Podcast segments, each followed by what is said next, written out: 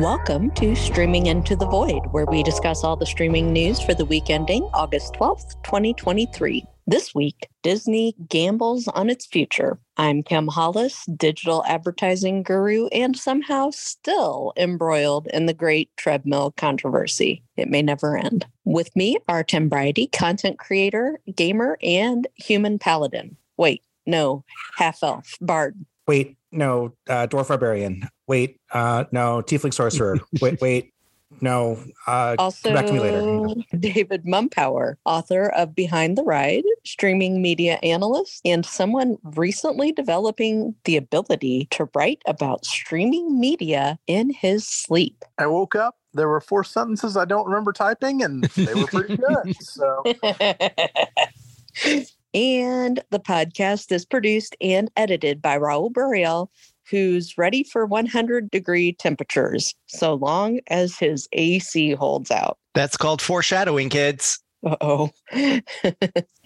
In our deep dive this week, Hollywood and Wall Street held their breath as Disney reported their quarterly earnings. But Disney wasn't going to make us wait, making a big announcement a day before their earnings call. David? Disney has always said it will never get involved in gambling, and that's a completely understandable decision because you don't really think gambling and Mickey Mouse. However, cynics have pretty much lambasted this uh, the company the last couple of days because now they've done exactly that, kind of, sort of, maybe. Really, this is a glorified licensing deal. Allow me to explain. There is a new product called ESPN Bet an existing sports book had tried to ramp up its, you know, just incredible market penetration by using a company named Barstool Sports. And if you know anything about Barstool, it's not my purpose to cast aspersions on others. Let's just say there's a lot of controversy there. Anybody who knows anything about gambling realizes the fact it is probably the most regulated industry in all of business. The last thing you want is a lot of people sniffing around and looking at you carefully when somebody is creating controversy, that's all they're doing, which is making investigators hang around you too much. Do you know who has the best brand reputation on the planet? Disney and its offshoot, ESPN. So, what they have done is they have sold Barstool Sports back to the person who founded the company for a dollar. Said I wasn't going to cast aspersions. That guy's nuts. But he's going to make a lot of money from this. And meanwhile, they've switched out the toxic Barstool Sports brand for ESPN, which means now they're going to call everything they do in their gambling ESPN Bet. And for its trouble, all Disney has to do is sometimes talk about various gambling options on ESPN, which it was already doing anyway through DraftKings and FanDuel connections. So, from Disney's perspective, all that's happened here is somebody has agreed to pay them $1.5 billion over the next decade for something that, you know, Disney was already doing anyway. And there's also, while it's unlikely to happen, a vesting option in stock that could be worth another 500 million, which means that somewhere between 150 to 200 million has just hit Disney's wallet right now and will continue to do so each of the next nine years. And all they had to do was agree to let someone else use the ESPN brand for their stuff.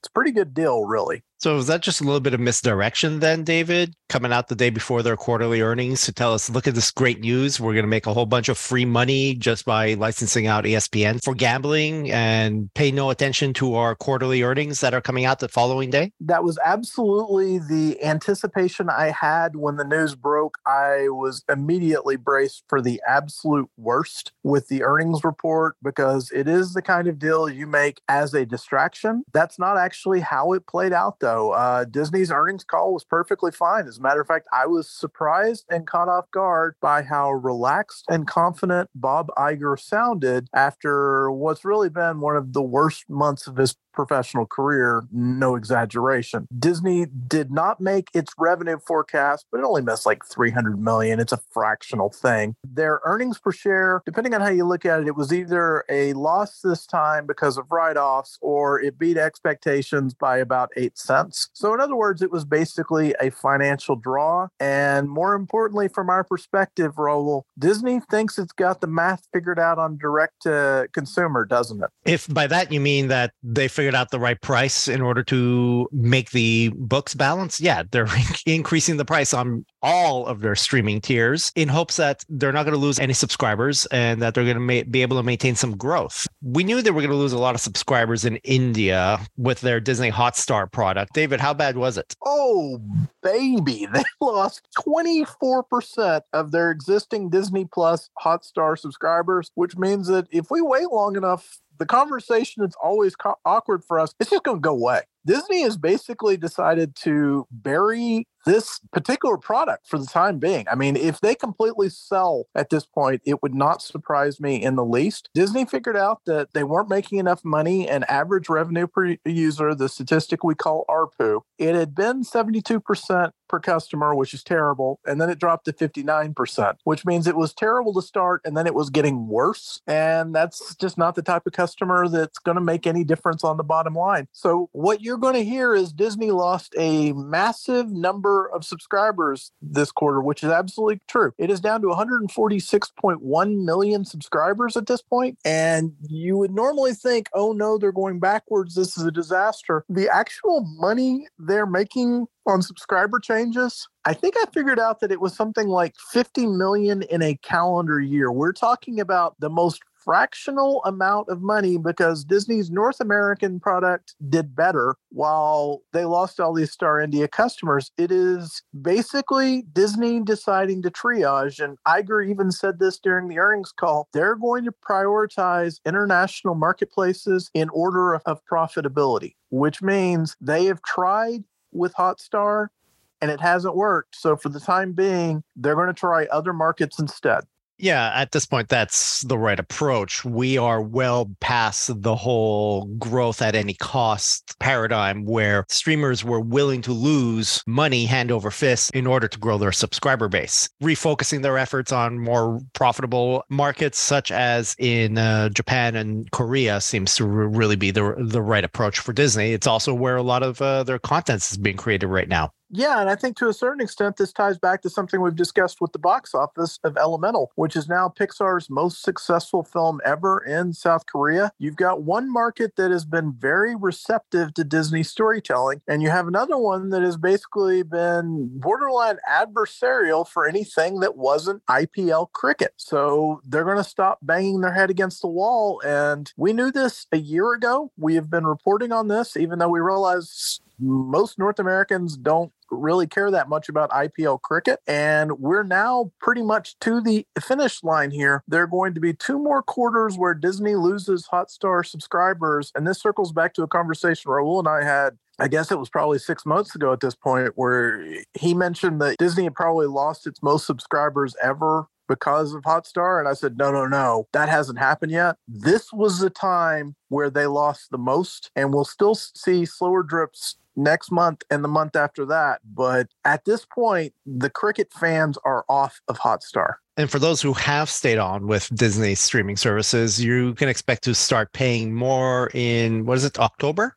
Correct. Disney Plus and Hulu have announced a very significant price change. You can expect to start paying as much as $3 more per streaming service, whether you're using Disney Plus or Hulu or ESPN Plus. The new Disney Plus without ads price is $14, where it used to be $11. That's more than a 20% price increase. That's a lot. I guess they've done the math and they figured that they're going to be able to retain customers, or at least they're going to be able to retain enough enough customers to offset the people who unsubscribe. Yeah, Iger actually said during the earnings call, I mean, he point blank said two things that I was a little surprised he acknowledged. And the first one was they're emboldened about price increases because the churn was so insignificant the last time they raised prices. They kind of looked at the data and went, wow, our customers absolutely believe they're not paying enough for this. They don't mind paying a few dollars more. So they're raising it again. I mean, you have to realize we're now with with Disney Plus without ads talking about nearly double the price than it was just three years ago. And yet Disney feels very confident they're not going to lose anything. And the other point Iger made, and this really surprised me, acknowledged it, they are making no secret about the fact they want people signing up for the ad tier. Iger basically came out and said he is going to incentivize customers to be on that ad tier because that's how Disney will make its profit with direct to consumer. Yeah, that's what jumped out at me with the price, looking at the price changes, they raised the price on the ad free tiers. They did not raise the prices on the tier with, with ads. So you can get Disney Plus and Hulu for eight bucks a month. You can even sign up for them at the same time for 10 bucks. If you want both with uh, no ads, that'll be 20 bucks a month. That's where the future is, is the streaming services with ads. It makes me laugh that they're incentivizing you going for the cheaper tier to get some ads.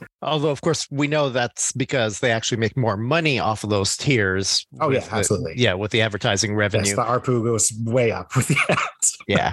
But it's the cynical side of me, but the analog I see here is the prices to Disney parks. How long is it before we're paying, I don't know, $49.99 a month for Disney Plus? How long before we're paying $79.99 for Disney Plus? It seems that no price is high enough for a Disney fan. They will pay whatever Disney asks for. And I think this is Iger acknowledging that and recognizing that Disney fans are a cash cow. If you're going to pay $11 a month for Disney Plus, you'll probably pay $14. Heck, six 12 months from now, you're probably paying $20. Yeah. And we mentioned this very early in the podcast. Disney initially offered, frankly, a comically good deal where you could sign up for three years of Disney Plus in advance. And then they used all kinds of other methods to hotshot their streaming service. And now that they have done that, now that they have gotten lots and lots of subscribers, and I mean, we're t- still talking about 146 million people who subscribe to this service. Now they're going to start messing with the pricing to figure out who really wants it versus the people who are on the fence about it. And it's going to be just like Disney does its theme parks from now on, where they will raise or lower the price depending on demand and the current economic climate at the time. It is a proven methodology for Disney, and now they're ready to implement it with their streaming. And that's why I'm going to stress this again.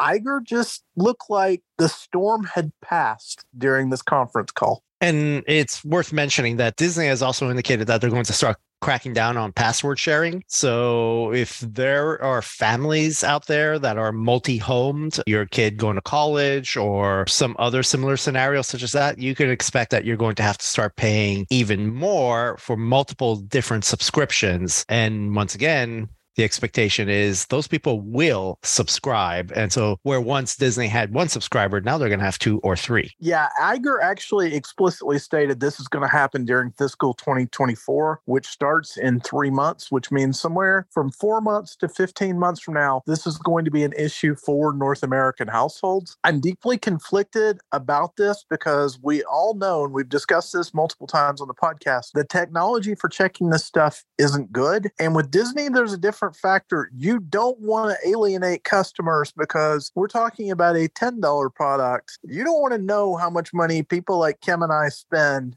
on Disney each year? You really don't. And Disney doesn't want to be alienating these people over 10 or 15 dollars monthly. That's the challenge here. These Disney Vacation Club members, these annual pass holders, the people who spend all their time at the parks and have every new product on Shop Disney, you have to keep them happy. There's a dance here. It's not as simple for Disney as it is for Netflix this is a little bit off topic, but unlike Netflix, as you pointed out, David, Disney has multiple different types of subscription offerings, whether it's D23 or Disney Vacation Club or annual pass holders. You'd think that they would be able to figure out some kind of combined bundle of services, even family plans of services. I sure hope that that's where this is going. It seems like a great opportunity for Disney to start bundling multiple different services together and really really increase awareness and increase the value of each of their uh, services once they're all in a single bundle. Paramount also reported their quarterly financials this week. How did that go? Um, not well. Uh, the week started with the news that Paramount was selling their book publishing division, Simon and Schuster, to private investment firm KKR for 1.62 billion dollars. There's a lot to unpack with this news alone. Paramount had tried to sell Simon and Schuster to Penguin Random House, but the Justice Department was successful in blocking that sale, which was valued at 2.2 billion dollars. So it is going to get sold, but for roughly 0.6 billion dollars less than Paramount wanted. KKR is notorious for buying distressed assets with borrowed money, cutting them to the bone to pay off the debt, and then dumping the company. I've read that they're actually the company on which the vulture capitalists in the movie Wall Street are based. So the people at Simon & Schuster are probably updating their resumes as we speak. But as uh, we mentioned, uh, Paramount's a massive conglomerate whose stock price really doesn't reflect its actual values. So this was a smart move on their part, particularly in light of their quarterly earnings, which were terrible. And we've seen recently terrible earnings means stock price goes up. Why? Because surely a company that's performing poorly is ripe for a buyout. Yeah, this is absolutely the speculation we've been having for the past few podcasts. Paramount has gotten to the point where it is better in theory than it is in practice. And so a lot of people with deep pockets are looking at it going, ooh, that's an interesting price. And we fully expect movement in calendar 2024 at this point, don't we, Raul? Yeah, Paramount has certainly been trying to sell off assets. There was the news some time ago that they were looking to maybe sell off BET, although that does not appear to have materialized because they're probably asking for more than anyone's willing to pay. They also previously turned down a rather generous offer for Showtime. Definitely, Shari Redstone and the people running Paramount think that they have a company that's worth more than the book value. Unfortunately, how they're going to get to the real price or what they feel is the real price of their company is hard to determine because really these quarterly earnings were not impressive. Their direct to consumer, which is a euphemism for streaming, lost only $424 million this last quarter, which is good compared to the 445 million they lost the prior quarter. Overall, Paramount beat estimates on revenue and earnings, but that's only because estimates were so low. Both earnings and revenue were dramatically lower than they were the same period last year. It's worth noting that despite merging Showtime into Paramount Plus this past quarter, the combined streaming services were only able to show an increase of 700,000 subscribers, putting them at a rather stagnant 61 million total. But on the upside, Warner Brothers Discovery merged HBO Max with Discovery Plus last quarter, and they lost subscribers. So Paramount at least did one thing right. Folks, let me just tell you, it is an absolute joy to be talking about the performances of streaming services right now. An absolute joy if you like human misery. It's unfortunate because Paramount Plus has one of the best shows on streaming right now with Star Trek Strange New Worlds. When you hear these numbers, you have to realize it means cuts. If they're selling assets at distressed prices, they're going to at some point start cutting things. And that gets really uncomfortable when you have really good content. And at this point, as ridiculous as it sounds to me, as a longstanding anti Akiva Goldsman person, the current Star Trek is really shockingly good. And I'm including Lower Decks in that as well. They're finding content people want here, and yet they're not making the money they should. And it is really worrisome. All right, Tim, take us into the box office. Well, you can't stop the Barbenheimer train. You can only hope to contain it at this point. As Barbie has crossed, as of fri- with Friday's box office, five hundred million dollars domestically, and Oppenheimer is at two hundred fifty million. So that's seven hundred fifty million, basically saving 2023's box office almost single handedly. That's pretty incredible, right? the fact that this happened seemingly out of nowhere is just one of the most remarkable stories you can imagine. AMC was able to get more runway this week because of the judge's ruling. I'm not going to get into the, the boring details of that, but mm. AMC in basically a month went from we're dying to we live, we live.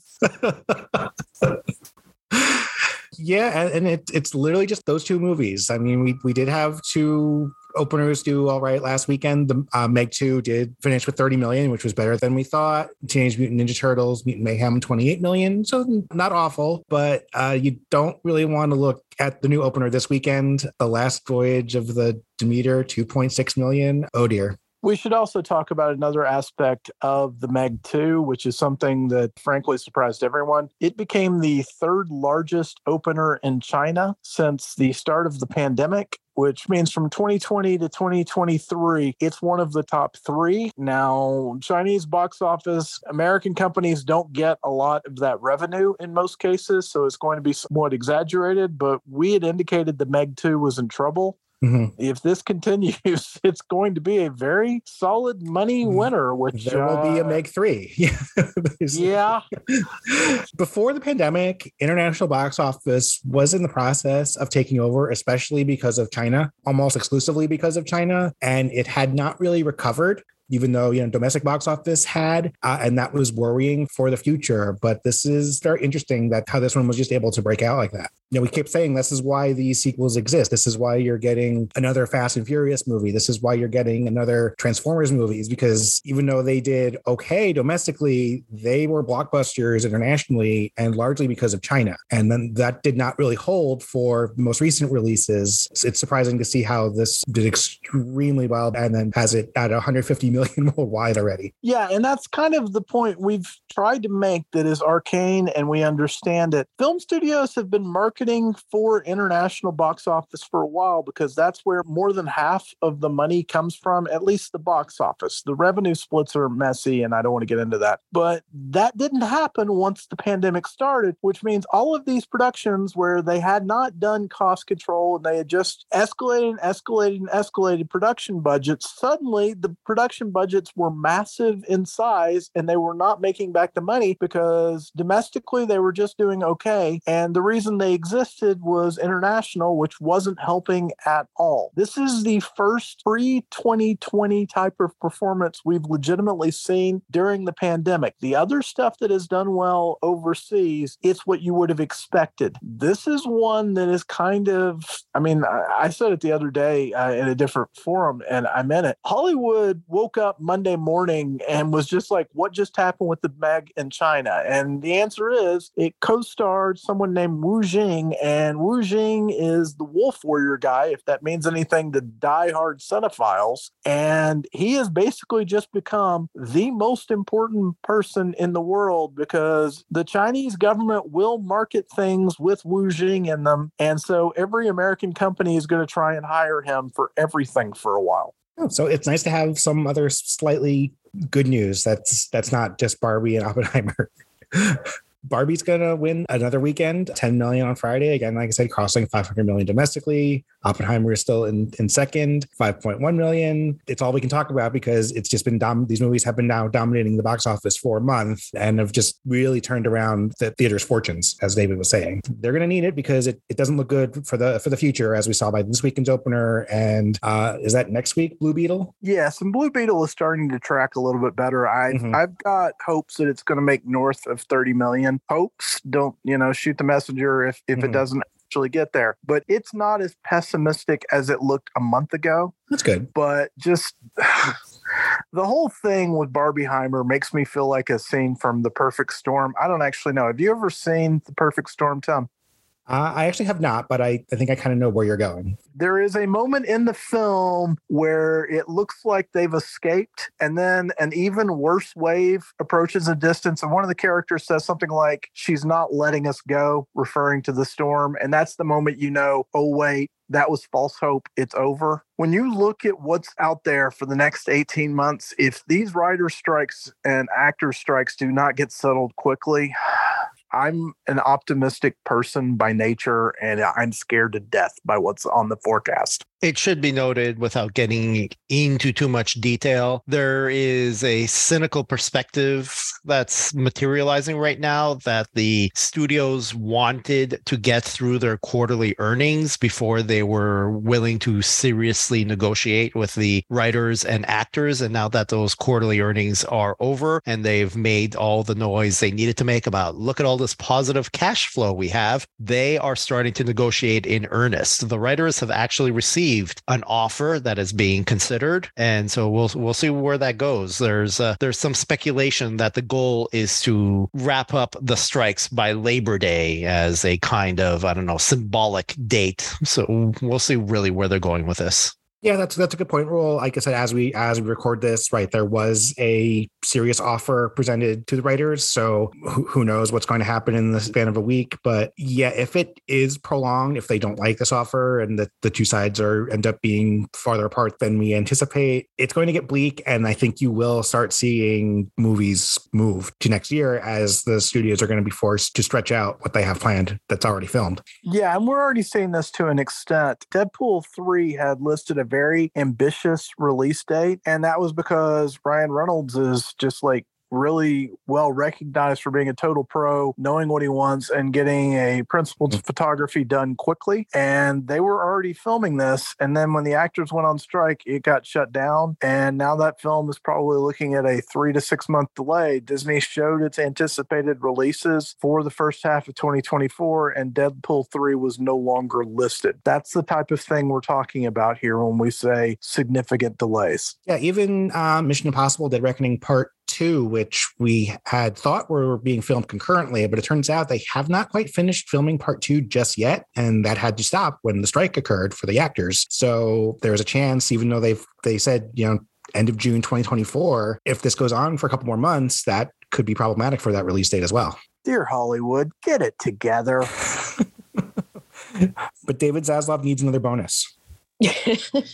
All right. Well, All hopefully right. we have yeah we have more good news. That's just not Barbenheimer soon. but we'll we'll see. But I I guess should we do the ratings, Kim? Let's talk about the ratings. All right. We have the Nielsen streaming ratings for Monday, July 10th to Sunday, July 16th, 2023. And yeah, it's the Nielsen ratings featuring Suits again, I guess. But let's see what else, what's on the other charts. Not a surprise, the top original show for the week, The Lincoln Lawyer, 1.2 billion minutes for 15 episodes. It was the full week for its the first half of its second season.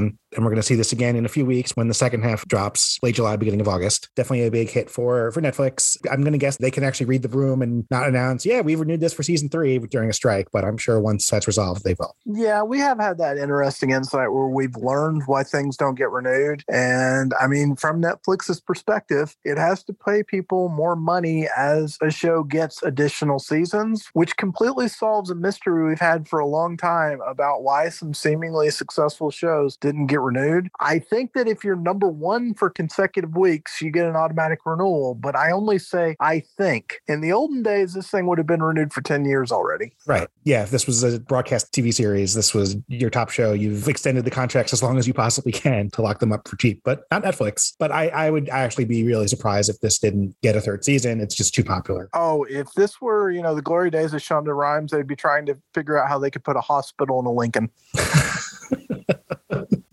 but uh, like I said, I think it's just they're actually being smart and not announcing these things during the strikes. Still in second from Prime Video, Jack Ryan, uh, 1.1 billion minutes for 30 episodes. The final two episodes of the fourth and final season arrived on the 14th. It was a six episode season four. They dropped two episodes a week. This is it. This was the full show. It's done. We might see a little bit of a bump next week since this was just the three day number for the final two episodes, but still not bad. You crack a billion when you're not on Netflix. That's pretty good. Uh, we do have something new in third quarterback, 853 million minutes for eight episodes. This is Woo-hoo! the yeah, this this is the documentary series about, well, uh, NFL quarterbacks. Uh, the eight episodes arrived on July 12th, and they feature Patrick Mahomes, Kirk Cousins, and Marcus Mariota. That's pretty good. It's most of the week, but that's actually better than I was expecting. And at least it's a documentary that's not about, you know, a serial killer or something. This production probably isn't possible if it wasn't this. And I'm specifically referencing the fact it is a Peyton Manning production. Oh. And we need to allow for the fact that Peyton Manning might be a savant when it comes to what people want to watch involving football because this is a perfect product. And I don't think someone like Pat Mahomes would do this for anybody. He would do it for a quarterback he grew up watching, like Peyton Manning. Uh, the Witcher drops to fourth, 669 million minutes for 21 total episodes. Should hang on for a few more weeks oh no, we'll see it chewed up back up in a few more weeks because three more episodes were arriving on July 27th to wrap up the third season. And of course, Henry Cavill's run as Geralt. Uh, we do have something new in fifth from also from Amazon Prime. So they had a pretty decent week. The Summer I Turned Pretty, 525 million minutes for 10 total episodes. Now renewed for season three, or as I call it, the summer after the summer after I turn pretty. 10 episodes because the first three episodes of the second season arrived on the 14th and it's uh, weekly from from there to have eight total episodes the final arriving on the 18th of august. So this may hang on for a while but that's very good. Yeah especially since uh, amazon had enough confidence in it to give it another season which conveniently is actually a uh, novel trilogy so it make kind of makes sense. They were probably on the hook for the third season. Got to finish out that story and, and I, it's definitely clearly a hit for them so good i like when we have non-netflix shows on the originals chart speaking of the bear from hulu is still here in six, 524 million minutes for 18 total episodes. Been here for a couple weeks now, and I'm always happy to see it. Is a K2, 456 million minutes for its second season. Uh, Netflix's Black Mirror, 370 million minutes, 27 episodes in eighth. And okay, from Disney Plus in ninth, Secret Invasion, four episodes now, 347 million minutes. So this show is declining as it adds episodes. Uh oh, yeah, Yeah. that's not surprising to me at all. Right. We you were kind of predicting this, suggesting that it would happen because it started out with a bang with its first episode, and then it just kind of like, well, okay, that's almost the same number for two episodes, and then almost the same number for three episodes, and now it's down. So this show is actively turning people off. Marvel has has a big miss here, and this is this is bad for Disney Plus, especially considering what this costs. The one thing I'll say is we have noticed kind of a pattern where it's the Marvel shows in particular, where sometimes people fall behind and then there's like a late rush during the the week of the finale. So I'm waiting to see on that, but I think you can tell by our voices we're not the least bit surprised. I will grant it a binge bump when the fifth and sixth episodes arrive because we do traditionally see that with weekly releases. But yeah, just the fact that it's dropping as it adds content is never a good sign. As a reminder, 35 million an episode. Oh boy. Okay. And something new in 10 from Netflix, Hack My Home, 346 million minutes for eight episodes. It's a home restoration series, reality content, not surprising. Hey, if the strikes go on, maybe we'll just see a whole bunch more of these, unfortunately. I will bite your face off.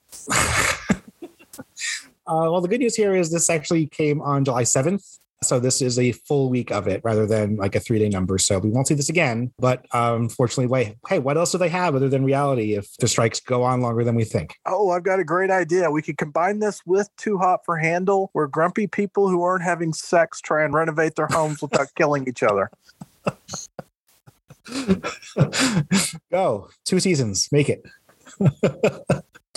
Over in movies, it is still led by The Outlaws, 840 million minutes. Uh, that's for the full week. Not bad for something that didn't get solidly reviewed. I was actually expecting a uh, bigger decline, Yeah, honestly, I'd say that's pretty good considering it has terrible reviews. right? Yeah. We kind of wish it would be better, but I'm kind of happy at least it's a 2023 movie. 65, we also saw that arrive last week, 604 million minutes for second place. Sure, whatever. Why not? That's Pretty good more- improvement, all things considered. yeah, that's definitely more people than saw it in theaters, I'm sure. And okay, here we go. Returning to movies in third is Puss in Boots: The Last Wish, 565 million minutes. Now it's credited to Netflix and Peacock, but I double checked. It's not on Peacock anymore because this is the part of the whole Universal deal where after its theatrical run, it, it arrived on Peacock, which made sense, and we saw it when it was on that service. But at four months, it left and arrived on Netflix, where it will remain for 10 months on July 13th. And then it will go back to Peacock for four more months, and then who the hell knows? But this is definitely a bigger number than it ever had on Peacock. So yeah, I assume what we're seeing here is the last days of it on Peacock and then the first days of it on Netflix. It seems to have Yeah, happened technically right, overnight. Yeah. right, since technically occurred midweek. So yeah, it left Peacock and then arrived on Netflix on the 13th. So yeah. this whole deal that they have never fails to crack me up, but I hope they're making money on it because boy, do they need it. Uh, something else new in fourth, and we expected to see this Bird Box Barcelona, 384 million minutes. This also premiered on the 14th of July, just a three day weekend number. We should see that take a, a jump next week. But now I'm very curious how you know how Bird Box did when it first launched. I think that was actually one of their more popular movies at the time. It was, wasn't it? Yeah. yeah, but you know, no Sandra Bullock, so why would I see this one? Yeah. Well, this is also like a foreign production too. So Right, it's- yeah, it's actually takes place in- it's different. Yeah. Yep, yeah, yeah. It's an original sequel to the movie, which was based on the on the novel. But yeah, we, we definitely thought we'd see it here. I expect a higher number next week. Titanic, we saw that return last week because it came back to Netflix at the beginning of July. 294 million minutes. So yeah, we're already under 300, halfway through the list. And okay, from Paramount Plus in six, Transformers Rise of the Beasts, 241 million minutes. We had no idea this was going to show up on Paramount Plus until it did. Right. And then we got emails about it. So, yeah. Yeah, these movies keep coming out of nowhere. Another one that we recently missed, Asteroid City, which apparently premiered on Peacock this weekend. Yep. That was when I loaded up Peacock to check for Puss in Boots. That was front and center, was that Asteroid City was there. Are you doing this on purpose, streaming services? Are you not advertising do the studios maybe not want them to advertise when it's coming to the streaming service, thinking that people that will go, well, then I won't see it in the theaters. I'll just wait for it to show up on streaming because it's getting so, annoying. I want to tie this back to the way we started this discussion today, where we're talking about Bob Iger working so hard to get the math right on this stuff. And then we're talking about Paramount struggling. These are the things you can do better to improve your product. And they're not hard things. These are the just clean up your act things. We are Wes Anderson fans. We should not just be randomly finding out that Wes Anderson's new film is now available on streaming. They should be that shouting that from the rooftops you know, I think back to like when home box office HBO was sort of new in the Zeitgeist, and they definitely did a much better job of saying, hey, we've got this movie that was in theaters at such and such a time coming really soon. Get excited. It is just very bizarre to me the way that the streaming services neglect theatrical releases coming to their platforms. Yeah, they don't advertise it ahead of time. Just it just shows up, and then you get the email from them and saying, "Hey, this movie is now on now on our service. You should watch it." The interesting thing here is the information we have says that this showed up on Paramount Plus on July 25th, which is not where these ratings are. That's you know another week away. There is information that says it released on digital on July 11th, which would make sense for these ratings. Is it possible this is PVOD numbers and they're just listing it as Paramount Plus because that's where it's headed once it arrives on streaming? This wouldn't be the first time we've seen a title show up on the ratings before it's supposed to show up. And the, mm-hmm. and what we've speculated in the past was that we were seeing PVOD numbers. And if it is, David, you're thinking that's that's an insanely good number for PVOD especially for this title generally you can pick a type. This would suggest based on the pvod behaviors that i've tracked recently with streaming it's much more family friendly. Like i, I want to say the title we discussed last time was was it sing 2 that sounds familiar to me. Yeah, something like That's, that. Yeah. That sort of thing. Is this skewing that young? I mean, it's possible that it's, it's robots and explosions. So sure, maybe you know that's kid friendly enough. So this actually takes us to a larger discussion that we were having behind the scenes the other day. This is going to kind of completely blow up the ratings discussion. I apologize in advance for that, Tim, but we're witnessing a reinvention of the way studios earn money on films. And what I mean by that was we knew historically how it worked. We've discussed it on the podcast. You get box office revenue, and then you get money from like HBO, you get that exclusive window. And then you would get money from the cable channels, which would get rights to the films after they left the premium services. And then the best ones of those would actually air on network television in prime time, so they get paid by the network networks. And then they would go back and they would have their life cycle where they would run just indefinitely on cable if they were good. And in between that, we also had either video cassette sales or we had DVD slash Blu ray sales. That's the way it worked. Now we're rebuilding that model on the fly as everyone figures out how the math works on what is still emerging technology, at least from the financial side. The technology we've had 15 years, but figuring out how to monetize it in a way that makes sense for people, that's where the challenge is. And we are starting to get a new way here which is you start selling titles on digital before you actually air them in any other way. In other words, they debut in the theater and then you sell them on Apple, on Amazon, and on Vudu. And it turns out that when you do that and when you also do pay per view sales, that money is adding up. And I mean, it is adding up in a way. Iger was commenting on it the other day as surprisingly lucrative. I have seen David Zaslav say the same thing. There's more money there than anybody had anticipated anticipated. So they're squeezing that in before it goes to streaming. And then after it goes to streaming, they're now doing a thing you're talking about a lot, Tim, which is what? We were having this discussion the other day where there's the growth of the fast services because that's the future. And that is what we used to call the cable channels. And when stuff was, you know, local syndicated programming, where you're getting licensing money in perpetuity from your titles, either the ones that are really bad and thereby cheap or the ones that are really good and thereby always pop a rating when you have have them on. And then after that, they're still going to go ahead and they're going to license the stuff on cable and on network television until those things are just dead. So we have a new business model and it's actually got more tiers to it than it's previously had. The one we have the least transparency about is what we're figuring out right now when you discuss this. Is Rise of the Beasts that type of film where it has just exploded in popularity in digital sales and pay per views? I don't know. It would be weird not unheard of and not impossible, but it would just be weird. And this is the frustration we have coming from the background of movie box office, where you got probably nine, you know, ninety percent of the picture, and now we have, I mean, almost the opposite. We have like what I, what sometimes feels like ten percent of the picture. Completely agreed. So now I'm curious what happens in the, the next the next two weeks because I would not be surprised to see it here from Paramount Plus. But according to the information we have, it was not on Paramount Plus at this time. Really won't even know unless the Paramount Plus number in two weeks is significantly bigger. Mm-hmm. And if it's not here in two weeks, I, I'm just going to throw my hands up in the air and give up. exactly right.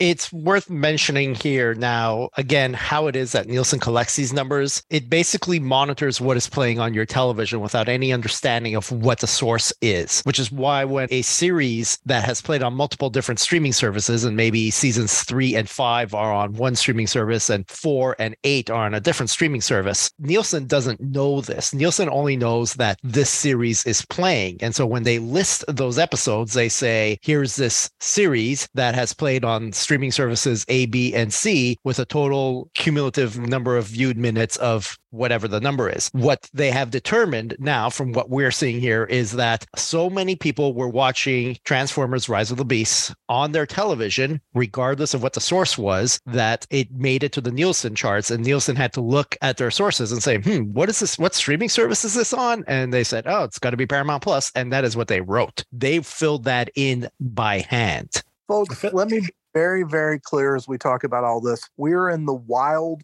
wild west with all of this, and there's no such thing as transparency. And Tim, we're just throwing logic out the window a lot of things, yeah, it's it, it's 20 years of box office knowledge and trends and patterns just just out the window because of just goofiness like like like this. So yeah, it, it's very funny, but there it is. And speaking of giving up, in seventh is Captain Underpants, the first epic movie, 210 million minutes. Nope, not a new movie. This this was from 2017, but for reasons that only certain people understand, it arrived on Netflix on July 10th. So sure, whatever it is a beloved children's novel and a fairly well regarded film. So it is. It's one of those you can just park your kids in front of easily, and it's a name that kids recognize, mm-hmm. I guess. Yeah. I mean, I'm not upset it's here. It's just because you know, the whole licensing nightmare that is these movies just being traded back and forth between services and just randomly showing up on Netflix in the middle of the month from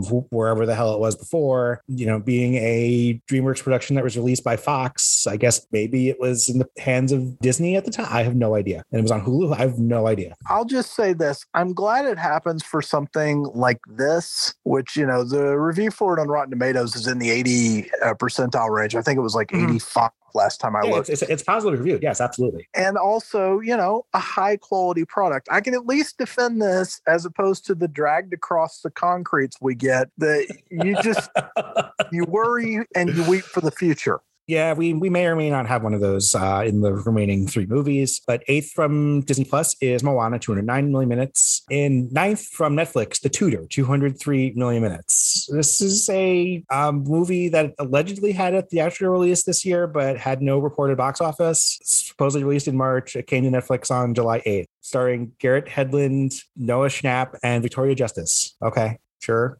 But just why? Why? Right. That's ex- exactly. Yes. Exactly. Why? That's that's why I want to know the people who watch this. If you watch this movie, please contact us. Movies wraps up with Avatar: The Way of Water. That has been here for some time now, but down to 165 million minutes. Again, Disney Plus and Max is where you can find this one. Acquired is once again led by Suits just another 3.7 billion minutes, uh, 136 episodes. Good for another, you know, 250 bucks in residuals for some writer. Clawing its way to four billion. Will Yeah. will, will it get there? Will it get My there? as goodness. Work their way through this series clearly because there were multiple seasons. Oh god, I didn't even make it all the way through this series on its original run. we should note Bluey in, from Disney Plus in second, 1.3 billion. Ooh, way to Yeah. go, Bluey. Where'd that come from? That's awesome, actually. I like to see it. Right? We were always wondering for the longest time when it wasn't here. David's like, "Where's Bluey? Where's The Simpsons? And where's Bluey?" But now Bluey has been pretty dominant. Oh wow, it's been here. It's pretty consistently on this chart. 1.3 billion. That's impressive, actually. We'd be going crazy over that if it wasn't for Suits. And other than that, it is 10 shows we've seen before. Returning in 10th is Outlander, 446 million minutes for 71 episodes. And I drove David momentarily insane trying to sort out exactly what's going on with this show. It airs on Starz, and then eventually the episodes show up on Netflix. The seventh season is currently airing. It premiered in June and finished the first half of its seventh season in August. There will be eight more episodes for its seventh season sometime next year, and then there'll be an eighth season. We've seen it here before, so I I don't have the exact information, but I'm going to guess recent episodes may have shown up in the recent past, or maybe it's one of those shows that's just in the next 10 that we never get to see. Uh, but yeah, that's all I have for this week. We're waiting for the next big thing. We are going to see The Lincoln Lawyer and uh, The Witcher jump back up to the top as we hit the end of July, beginning of August, as the second parts of those shows arrive. Will Suits keep up this momentum? What the hell is going on? And that was a really interesting discussion that we had about the whole Transformers nonsense and, and just the transparency that we do not have with these numbers, but it's always fun to talk about. As always, we close out the show with what's been keeping us busy over the past week. And we did watch the first couple of episodes of Only Murders in the Building. First episode has a bit of a surprise twist ending, actually, but good stuff. I always enjoy them together. I think the the three core players in Steve Martin, Martin Short, and Selena Gomez are all so fun. I'm looking forward to seeing what happens the rest of the year. And Meryl Streep is a fun addition as well. Oh, yay. Okay. Yeah.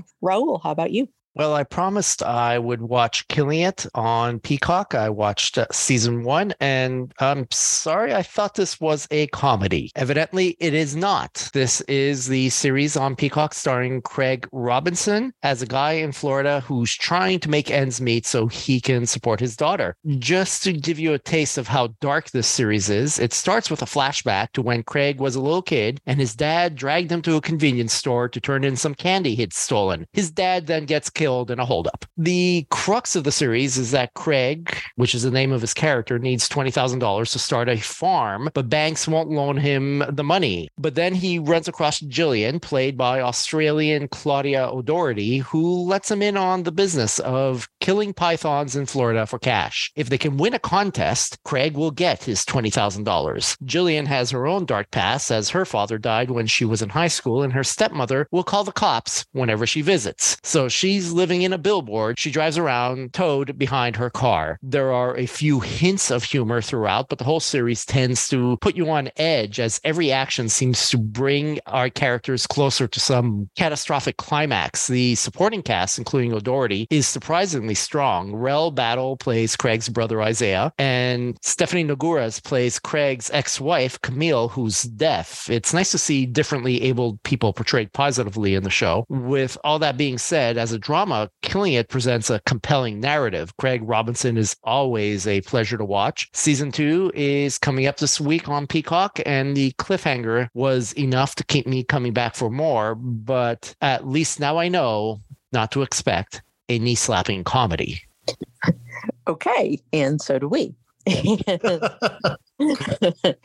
and Tim, I think I know what's been keeping you busy, but how about you tell our fans? Yeah, so I waited most of the week, but I, I eventually picked up Baldur's Gate 3 because I just couldn't stop seeing things about how how great it is. And even though I've only played it for like an hour and a half, yeah, it seems pretty great. Uh, I was just super paralyzed with choice in terms of because it is basically a Dungeons and Dragons game, so you get to you know choose from a wide variety of races, and then they all have the available classes, and it's like, do I want this? Do I want that? What do I want to do? And it, obviously, what you pick will have a big impact on on how the game plays out for you. The role playing, just from a little bit, is outstanding. You are basically, you know, you're making choices and you are rolling skill checks, just just like you would in an actual, you know, tabletop D and D campaign. Um, the combat is, you know, strategic and turn based, and I'm not sure if I like it so far, but it's not the crux of the game. It is all about the role playing and the questing and the interaction between the characters that actually I